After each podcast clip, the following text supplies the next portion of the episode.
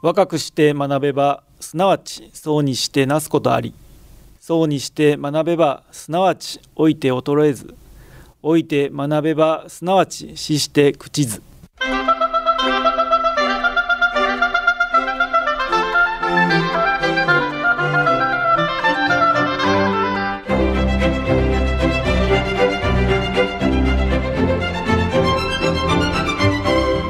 兵庫ラジオカレッジ。朝の短歌。落語家は人の命の医者ならん。笑う角には福の神来る。落語家は人の命の医者ならん。笑う角には福の神来る。真由美茂美落語で笑った後は心も体も軽くなっている気がします。笑いは血の巡りを良くしたり免疫力を高めると言います。大いに笑って家の中に服を呼び込みましょう。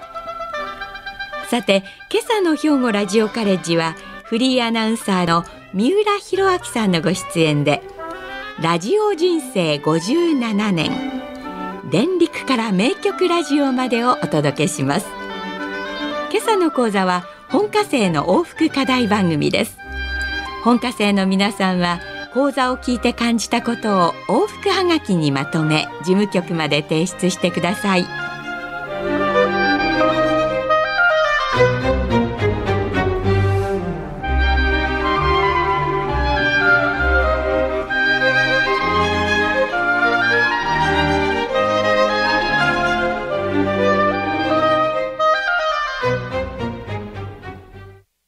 おはようございます。ラジオ関西 OB フリーアナウンサーの三浦弘明です。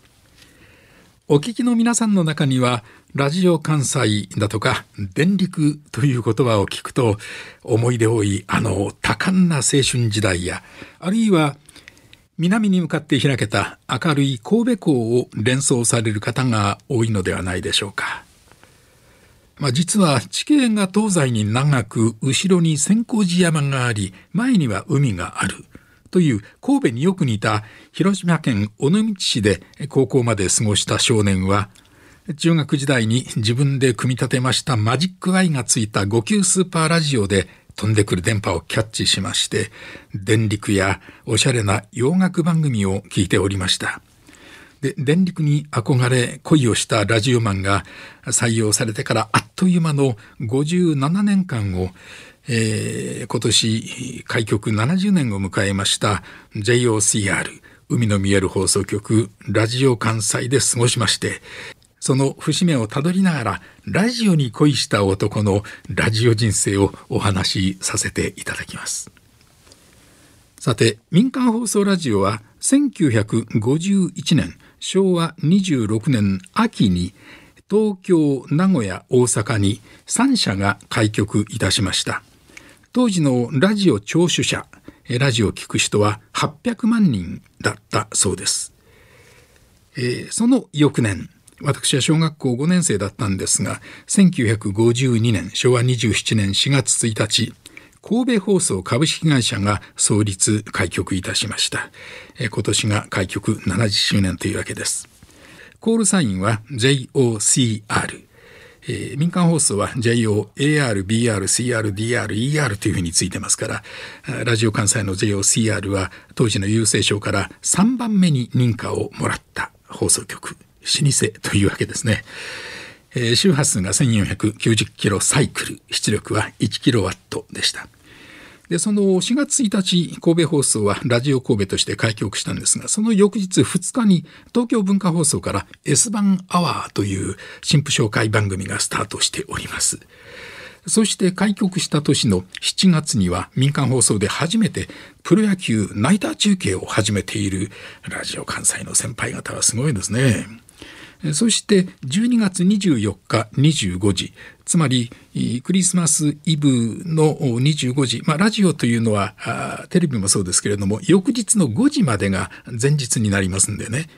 ですからこの24日25時というのはまあ暦で申しますと12月25日の午前1時ということになりますがこの時間帯から民間放送で初めて電話リクエストを特別番組のクリスマステレフォンリクエストとして放送いたしましてこれが想定外の大反響だったんですよね。えー、それで翌1953年の1月から毎週日曜午後7時からレギュラー番組として電力がスタートいたします。えー、担当は第1期女子アナウンサーの小山美智子さんでした。私はあの旅行ペンクラブの会員として、えー、小山美智子さんと、えー、ずっとあの月例会毎月1回の会合ではお会いしてたんですが最近は、えー、出席はされないんですけれども103歳になられまして先日ご長男のあの小山光一さん元 NHK にお勤めだったんですけれども、えー、月例会でお会いしまして、えー、っと103歳元気にしてますよっていう、えー、話を聞きましたご安心ください。そしてこの1953年昭和28年はラジオ関西の周波数が560キロサイクルになりましたですね。えー、そして、えー、翌年の54年3月には出力も 3kW に増力されておりまして、えー、これが私が入社しました、えー、当時のラジオ関西国道2号線に面しました洋風の平屋建ての屋根の上にはですね JOCR560 キロサイクルという赤いネオンがねアメリカ風にこうついていたおしゃれな放送局なんですね。まあ、その年には、えー、新海地の集落間にルイ・アームストロングもやってきているということで、まあ、ラジオ関西は開局当時からですねジャズとは大いに縁があった放送局ということです。さて1960年えー、1月1日株式会社ラジオ関西に社名変更いたしまして出力も 10kW になって淡路島の北の端ですね明石から見える場所に120メートルのアンテナが2本立っていた送信所が建設されたのもこの1960年でした。さてその翌翌翌年ですね1964年の秋からは電話リクエストがセブンセブン電力つまり週に7日間、えー、毎夜7時になりますとね午後7時になると電力が始まるという時代になってまいりまして当時新幹線も新神戸までやってってきてましたよね。東京からあのジャズ評論家の磯野照夫さんとか大橋巨泉らがあの毎週1回ね大橋巨泉さんは火曜日私の泊まりの番だったんで覚えてるんですけれどもえ、えー、その次の年に入社して泊まり 火曜日になるわけなんですがね、えー、話前後しておりますが、ま、万年筆のテレビ CM「葉っぱふみふみ」で、えー、巨泉さんも有名なタレントになられましてね1969年頃まで電力で神戸に通っていらっしゃったと思います。ちょうどその頃ビートルズはアメリカに上陸いたしまして抱きしめたいでビルボードナンバーワンになりましてこれを迎え撃つフランク・シナトラが夜のストレンジャーを歌ってチャート1位を奪い返すなんていうシナトラさんがその時51歳だそうですがねお若かったですね。えー、そんなこんなでいよいよ1965年になります。えー、昭和40年4月1日、えー、一応大学を卒業しましてラジオ関西に入社させていただくことになりました。東京オリンピックの翌年でして、えー、この頃から、えー、モータリゼーションマイカーの普及が始まりますね。ですから、まあ、多くの友人たちは、えー、もうラジオの時代は終わるんだよって三浦ラジオに行くっていうのは先がないんじゃないのかって心配されたんですけれどもラジオ関西でも交通情報が始まっているつまりモータリゼーション車マイカーの普及でラジオはカーラジオのおかげでますます元気になっていったわけですよね。ただそれまでやっておりました、えー、プロ野球中継が中止になりましてこれが復活する1978年までの13年間は毎晩毎晩こう電リクをお届けするということになります。ビートルズはヘルプやイエスタデイを、ローリングストーンズはサティスファクションをヒットさせたりしてたあの頃をちょっと思い浮かべてください。日本はエレキブームでした。しかし世界的にはアメリカのベトナムの北爆が始まりまして日本の流行語にベヘーレンという言葉があったりしたあの時代です。その翌年の1966年ビートルズ初来日っていうか、まあ、日本には1回しかねビートルズとしてはやってきていないんですけれども電力を始められたスタッフのお一人の、えー、音楽評論家の末広光夫さんが、えー、渡米するため1ヶ月間4回の電話リクエスト、まあ、担当されていたわけですけれどもね、えー、三浦君君にカバーさせてあげるよとおっしゃいましてこれはもうとにかく飛び上がって嬉しかったですね。ただプロデューサーは、えー、後にサンテレビに出向されました内海源プロデューサー。内海はじめプロデューサーでしてね、えー、電力のルールだとか言葉遣いあるいは曲の選び方とか、えー、曲の並べ方ですねこれはもちろんプロデューサーがする仕事なんですけれどもそういうことも手を取り足を取り教えていただきました。さてその翌年1967年9月に産地下サテライトスタジオがオープンいたします。ここではお話ししたいことがいっぱいあるんですが例えば尾崎清彦さんと、えー、2クール2ヶ月間、えー、一緒に毎週日曜日 DJ をやりまして「また会う日まで」が100万枚突破のレコード大賞受賞の大ヒット曲になるというのは、えー、時間許せば後ほどでまたお話しさせていただきたいと思います。まあ、この産地下サテスタではラジオ関西の先輩アナウンサーの白石紀美子アナウンサーとコンビを組みまして週に一度出演させていただきました。まあ、モンキーズのデイドリームビリーバーがですね、アメリカから、イギリスからアメリカへ上陸したビートルズの向こうを張ってね、頑張ってヒットしていた頃なんですが、日本も経済は好況でしてね、3C というのを覚えてらっしゃいますか ?3 つの C ですね。カラーテレビ、クーラー、マイカーのカーですね。当時保有台数が1000万台突破したというもうどんどんこう車が普及していくわけで私もなんとかえ、えー、マイカーを購入することができまして、えー、入社3年目のことでございました。そして1968年春神戸市須磨区みゆき町にラジオ関西の新社屋が完成いたします。えーまあ、ビルになったわけですが地下のラジオ関西ホール CR ホールと言ってましたね。あちらでは音楽イベントとかダンスパーティーとか当時はゴーゴーが流行ってた頃ですけれども、えーまあ、音楽としてはフォーククルセダーズの帰ってきた酔っ払いがですねラジオ関西から日本中にこうヒットしていくという、えー、この、えー、最初は電力でかかったんですが私が当時、え、担当させてもらっておりました「聞くならこれだ!」っていうね非常にあの実験的音楽番組だったんですけれども、え、この中で、えーまあ、あのテープの早回しをして、え、作った音楽これのネタをねばらそうということで、えー、プロデューサー皆さん頑張っていただいて、えー、まあ帰ってきた酔っ払いはラジオ関西で2番目でということは日本で2番目に私が当時担当していた「聞くならこれだ」ってかけさせていただきました。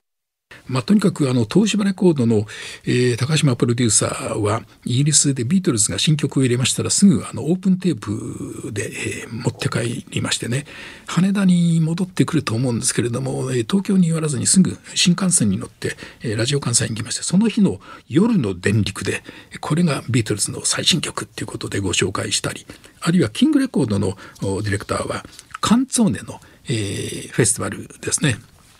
ここでその年優勝したもののテープを持って帰ってやっぱり、えー、当時のラジオ関西電話リクエストから全国で最初にこう流れるっていう洋楽がとっても元気でまたラジオ関西もパワーいっぱいで、えー、若い人たちの出入りもね、えー、たくさんで本当に元気でしたが、えー、1970年昭和45年に電力はスタートして17年間に一旦幕を下ろすことになりました。えー、そして翌年1971年昭和46年11月にラジオ関西の出力は今と同じく20キロワットに増力されました。さてちょうど私30歳になりました。1972年2月。電力が、えー、加藤逸子アナウンサーと私三浦とのコンビで復活をいたします。でその年の秋からは月曜から金曜までまた電力をやろうということで木本英二前田隆森山和美三浦そして音楽評論家でありラジオ関西の顧問としてですね、えー、ずっと音楽番組を監修したりしていただいてた末広光夫さんという5人の顔ぶれで電力が復活いたしまして、えー、これは、えー、大体、えー、とプロ野球中継が復活する1978年頃までですね、えー、続いていたと思います。その1978年ですが、えー、11月に周波数が変更になりまして、558kHz これまでサイクルと言ってたのが、えー、キロヘルツに名称も変わりまして560から558、558キロヘルツに変わりました。まあ、あその頃私もあの朝ワイドの「おはよう神戸から三浦弘明です」という2時間の朝ワイドをやらせていただいてたんですけれどもリスナーさんとあの一緒にハワイへ行こうという番組でのハワイツアーですね、えー、初めて36歳でハワイに 行きまして、えー、その時にあのワイキキ大通りの映画館にね長い列ができててなんじゃこれはと見ますと「サタデーナイトフィーバー」というあの映画。音楽はビージーズが担当しましたね、えー、この映画がかかってたんですね。日本でもビージーズの人気がねこの辺りからとピークになっていったのかな。そして1981年ポートアイランドという人工島が完成いたしましてポートピア81ポートピア81が3月から9月、え新しい海文化都市の創造というタイトルで行われましてこの半年間、えー、とジャズを中心にですねずっとあの世界からいろんなジャズのグループなどを招聘いたしましてジャズの街神戸というのがねここでもう完全に形作られましたね。そんなわけで翌年から神戸ジャズストリートが、えー、北野町界隈でスタートいたします。えー、コロナで中断しておりましたが今年の秋もジャズストリート今年の秋からまた復活するというふうに聞いておりますさて三上公也の朝は恋人現在も放送しておりますね。月曜から木曜の朝7時から。三上公也の朝は恋人。これはあの洋楽邦楽両方が楽しめるしかも生活情報番組としてね。また三上さん一生懸命写真も撮ってあのブログもね活発に発信しておりますが。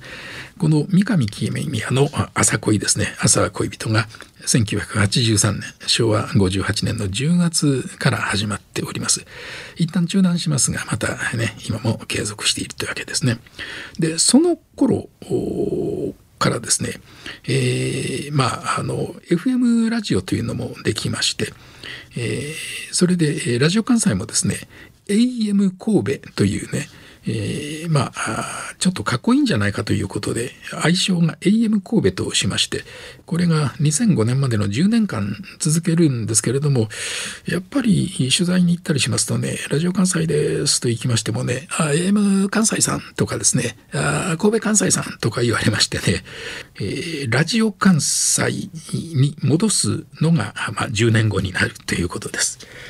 いやそんな中で1995年1月17日阪神・淡路大震災が勃発いたしまして、えー、スマの新社屋と言っておりました本社屋全開判定の中で、えー、震災報道を続けながら安否情報もお届けしたわけですね。えー、この時会社の電話が一斉に鳴り出したのはスマ7局の4321番として電力の受付番号でスタートした当時731の4321というやはり電力の受付専用番号でございました。さあこの震災の後も神戸アフタヌーンクラブという、男子アナウンサー国広正夫岩崎和夫牛尾淳そして私三浦弘明。5人が月曜から木曜を担当しましてプロデューサーが森下義信加藤隆プロデューサーどこかで聞いた名前。そう。これは現在のあの兵庫ラジオカレッジの学長のあの加古さんなんですけれども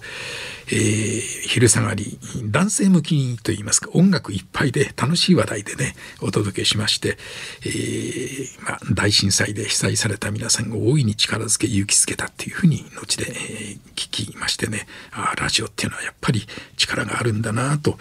え、実感いたしました。そしてこの本社がですね神戸市中央区ハーバーランドに移転したのが1996年の8月8日午前8時8分に電波を切り替えまして、えー、今もこのハーバーランドのスタジオからお届けしております。で私は1902年えー、60歳で3月定年退職しました、えー、その後もラジオ関西の社名がねラジオ関西に統一された中で名曲ラジオアワーという番組を、えー、やはり加藤逸子アナウンサーと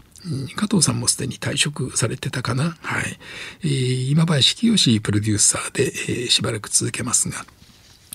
えー、その後これが3年間続いたんでしたか、えー、と2008年平成20年の10月からですね名曲ラジオ三浦弘明ですという電力の DNA いっぱいの番組を井上翔之介プロデューサー一級先輩の大プロデューサーなんですが、えー、井上さんの選曲と構成で、えー、皆さんに楽しんでいただきました。まあ、その間にラジオ関西のリスナーの皆さんに選んでいただいたラジカンの洋楽100曲というシリーズ第1シリーズが All These Bad Goodies その間に、ラジオ関西のリスナーの皆さんに選んでいただきました CD ラジカンの洋楽100曲という3セット発売されますね。最初のシリーズが All Days But Good Days 2つ目が Yesterdays and Memories そして3セット目は Now and Forever、えー、これはあの電力に最後の4年間を携わった今林清ディレクターを中心に企画いたしまして完成したものでした。今もあれまだあの在庫あるでしょうかっていうのが、えー、ラジオ関西にお電話があったりするようですが、えー、今これはもう完売してしまったようですねそしてこの頃名曲名盤レコードコンサートというのが松方ホールの、えー、ホワイエで開かれまして、えー、10回くらいまでは続いたと思うんですが、えー、事情で、え、消防法の関係で、えまあ、これが松方ホールではできなくなったということなんですね。まあそんなこんなのラジオ関西なんですけれども、まあ、今やインターネットやスマホで聞くことができるラジコというね、えー、このおかげで、えー、ま、全国からリクエストをいただいたり、ツイートをいただいたりということです。えー、さらに、今、ラジオ関西もネット事業は展開しておりまして、ラジオトピックス、ラジトピというページ、あるいはラジカンショッピーなどもございましてね、え、ラジオを好きな皆さんには大いに活用していただいているようでありがとうございます。まあ、新型コロナウイルス感染症が顕在化してからの2年余りですよね。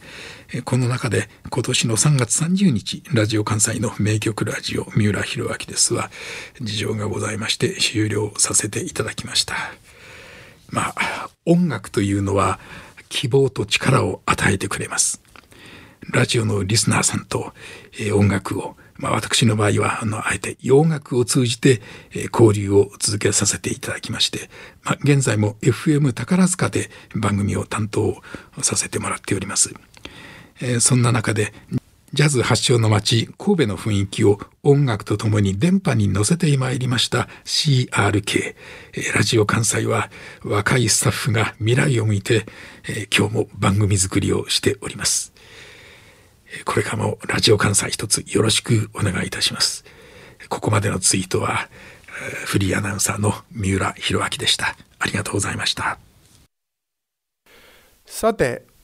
今朝の元ラジオ関西アナウンサーでフリーアナウンサーの三浦弘明先生のお話いかがでしたでしょうか？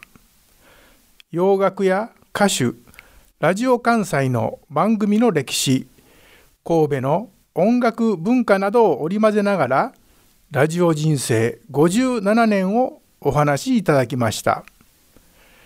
昭和27年に現在のラジオ関西で始まった電話リクエスト。電話でリクエストを受け付けるというのは日本ではこれが最初で電力のスタイルを確立させた番組だと言われています。当時公衆電話から何度も電話をされたラジカレの皆さんも多かったのではないでしょうか。三浦先生は広島県のご出身で中学生の頃からラジオや洋楽に目覚め電力の熱烈なファンになられたそうです。そして難関を突破されてラジオ関西に入社されました。入社後はアナウンサーとしてそして電話リクエストを初めて任された時は飛び上がるほど嬉しかったそうです。その後名曲ラジオアワーそして今春惜しまれながら幕を閉じた名曲ラジオ三浦弘明です。を長きにわたりご担当されました。ラジオ関西にはおおよそ10万枚のレコードが所蔵されているそうです。三浦先生も皆さんからのリクエストに応えるためレコード室にこもって音源を準備され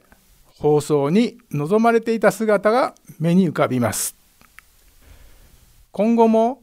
FM 宝塚の洋楽ラジオデイズ姫路で開催されている懐かしの洋楽ヒットパレードなどでのご活躍を楽しみにしておりますラジオから流れるジャズやポピュラーそして三浦先生の淡々としながらも温かみのある口調を思い浮かべながら青春時代に思いを馳せてみてはいかがでしょうか。さてテキスト10月号でご案内いたしましたが令和4年度特集号「私の心のオアシス」と本科生の体験談の原稿募集の締め切りを迎えております。引き出しの中に入ったまま出し忘れておられる方はいませんか？もしそのような方がおられましたらできる限り対応させていただきますので事務局までご連絡ください。特に本科生の皆さんからの本科生の体験談は本科生の方のみが対象ですのでふるってご応募ください。提出要領はテキスト8月号の3ページと27ページに掲載しておりますのでご覧ください。皆さんからの多数の応募をお待ちしております。それでは今朝はこれで失礼します。